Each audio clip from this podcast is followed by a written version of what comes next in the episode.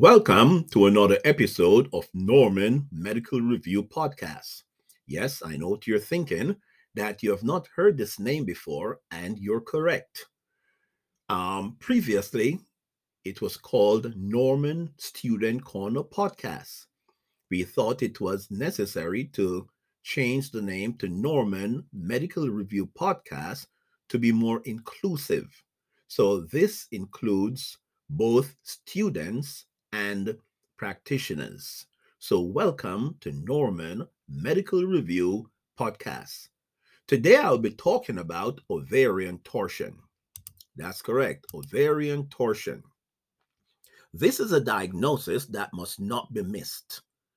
And I want to start by reviewing the vascular supply to the ovaries. The ovarian arteries come off the distal aorta and supply the ovaries. At the same time, there is a second blood supply which branches from the uterine artery, giving the ovaries a dual blood supply. Now, this is very important when we look on sonographic findings, especially the Doppler aspect of it. Torsion may occur at any age, but it is most commonly found in women of childbearing age. So, torsion can occur in the pediatric population, and that should not put your suspicion to rest. If it's a pediatric patient you're dealing with with severe pelvic pain, torsion should be in the differential for them. The surest sign of torsion is a sudden onset of severe lower abdominal pain or pelvic pain, and it usually occur during exercise or other vigorous movements. Now, some women will re- report mild pain, and the pain is usually so severe it becomes worse over a few hours. The pain is usually isolated to the affected ovary but it may radiate through the pelvis to the back and down the thigh. About 25% of patients will experience bilateral lower quadrant pain, and they'll describe it as sharp, stabbing, and less frequently, they'll describe crampy pain. Now, in terms of the presentation, about 70% of patients will present with nausea and vomiting. That's important. Now, let's talk about the risk factors for ovarian torsion. Women with enlarged ovaries and elongated fallopian tubes are at increased risk for ovarian torsion. Enlarged ovaries and elongated fallopian tubes may occur as a result of pregnancy, or menopause, or if there's a large ovarian cyst associated with the ovary, or even tumor. Now, if there's a cyst or tumor associated with the ovary with, to a size of four centimeter, then that ovary has a 15% chance of torsion. Now, Enlarged ovaries or elongated fallopian tube may also result from previous pelvic surgeries, especially tubal ligation. Also, congenital malformation of the ovarian structures uh, may occur, and this typically would be found in young children who are diagnosed with ovarian torsion. Another cause is ovarian ligament connecting the ovary to the uterus, which may be longer than usual. A longer ovarian ligament makes ovarian torsion more likely. Torsion can also occur in normal ovaries. That's important to see.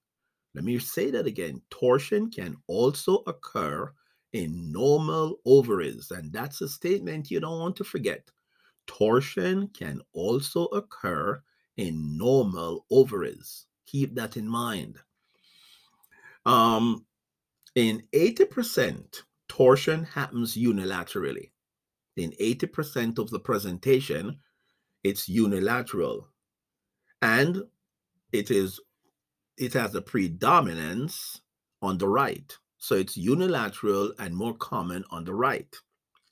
And as we said before, there the greater risk is in pregnant women and those suffering from menopause. Now, even though 80% of torsion happens unilaterally, I want you to keep in mind that there is a chance of it being bilateral, right? There is a 25% chance of torsion occurring bilateral, well, the pain rather, not torsion, but the pain. There's a 25% chance of patients presenting with bilateral pain.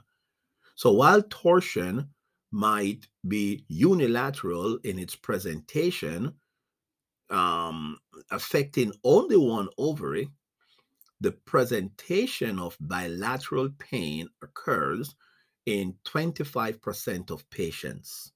So never say to yourself, well, the pain is on both sides. This couldn't be torsion. That's not true. Okay? Keep that in mind. Now, how is it diagnosed? Torsion, how's, it, how's torsion diagnosed? Well, there are three modalities that may be used Doppler sonogram, MRI, and pelvic CT. Let's talk about the Doppler sonogram. The Doppler sonogram um, is not definitively accurate for torsion. You say, why do you say that? Well, remember I said before that there's the dual blood supply. Well, you can have blood supply to the ovaries and still have torsion. Why is that? Because if the ovarian arteries are supplying, right, if that particular ovarian artery is supplying the ovary, right, there will be blood supply. But the uterine artery may, the, the, the torsion may occur in such a way that the uterine artery is cut off. And the sonogram is going to show blood flow right? And you're going to say, well, there's blood flow on the sonogram, there going to be torsion. That's not true. You see, you can have torsion even in the presence of blood flow. And that's because there's a dual blood supply. So please, please, that's important to keep in mind. If you suspect torsion clinically, don't don't don't be put to sleep because of the Doppler finding. If clinically your suspicion is pointing to torsion, go with your gestalt, your gut feeling. Now, another modality that can diagnose torsion or evaluate it is MRI and, of course, pelvic CT. Now, it is important for me to say this that the pain of torsion can subside um, by time the patient reached the ER or even in the ER. And you say, well, this could be torsion because the pain subsides spontane subsided spontaneously. Well, again, that's that do not let the absence of pain put you to sleep. Why?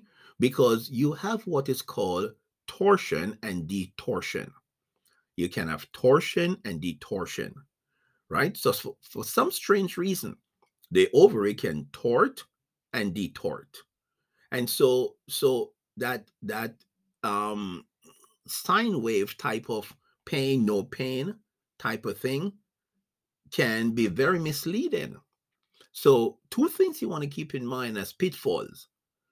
The first one is the sonograph the sonographic finding in the presence of clinical suspicion and the second one is the person says, I had severe, sudden onset of severe pain that seemed to subside, and I don't have any pain now. And you may use that as a platform to say, well, that couldn't be torsion. Well, keep in mind that spontaneously the ovaries can detort. The differential diagnosis for pelvic pain of any magnitude should be intrauterine pregnancy ectopic pregnancy, appendicitis, PID, tubal ovarian abscess, and of course, ovarian torsion. The treatment first, there's the laparoscopy, right? It is definitively diagnosed by laparoscopy, and then it is surgically removed. The ovary is surgically removed. So, definitively, the diagnosis is by laparoscopy, and the treatment of choice is surgical removal. Well, let's look on some of the take home points. Number one, there will be sudden onset of abdominal and pelvic pain. The pain um, will may be mild but becomes severe. Pain may be intermittent and even subsides because of tort and detort or torsion and detorsion. The pain is usually the presentation of the um, ovarian torsion is usually unilateral, but the pain may be bilateral in 25% of cases. Ovarian torsion may occur at any age. However, around 60 to 80% occurs on the right side. And it should always be in the differential diagnosis of a, a female presenting with pelvic pain. And the important thing is the abs- the presence of blood flow on Doppler does not conclusively eliminate the presence or the diagnosis of torsion. So please don't miss ovarian torsion. Well, thanks for listening. And remember, hard work pays off. So until next time, this is Norman saying, Your brain is a fertile field. Please be careful what you plant in it. Good night.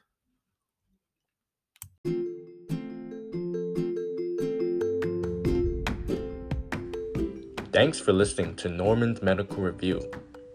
Follow us on Spotify, Anchor, Google Podcasts, and if you're on Apple Podcast, hit the plus button on the top. Stay tuned for the next episode. Remember to listen and study well. Take care.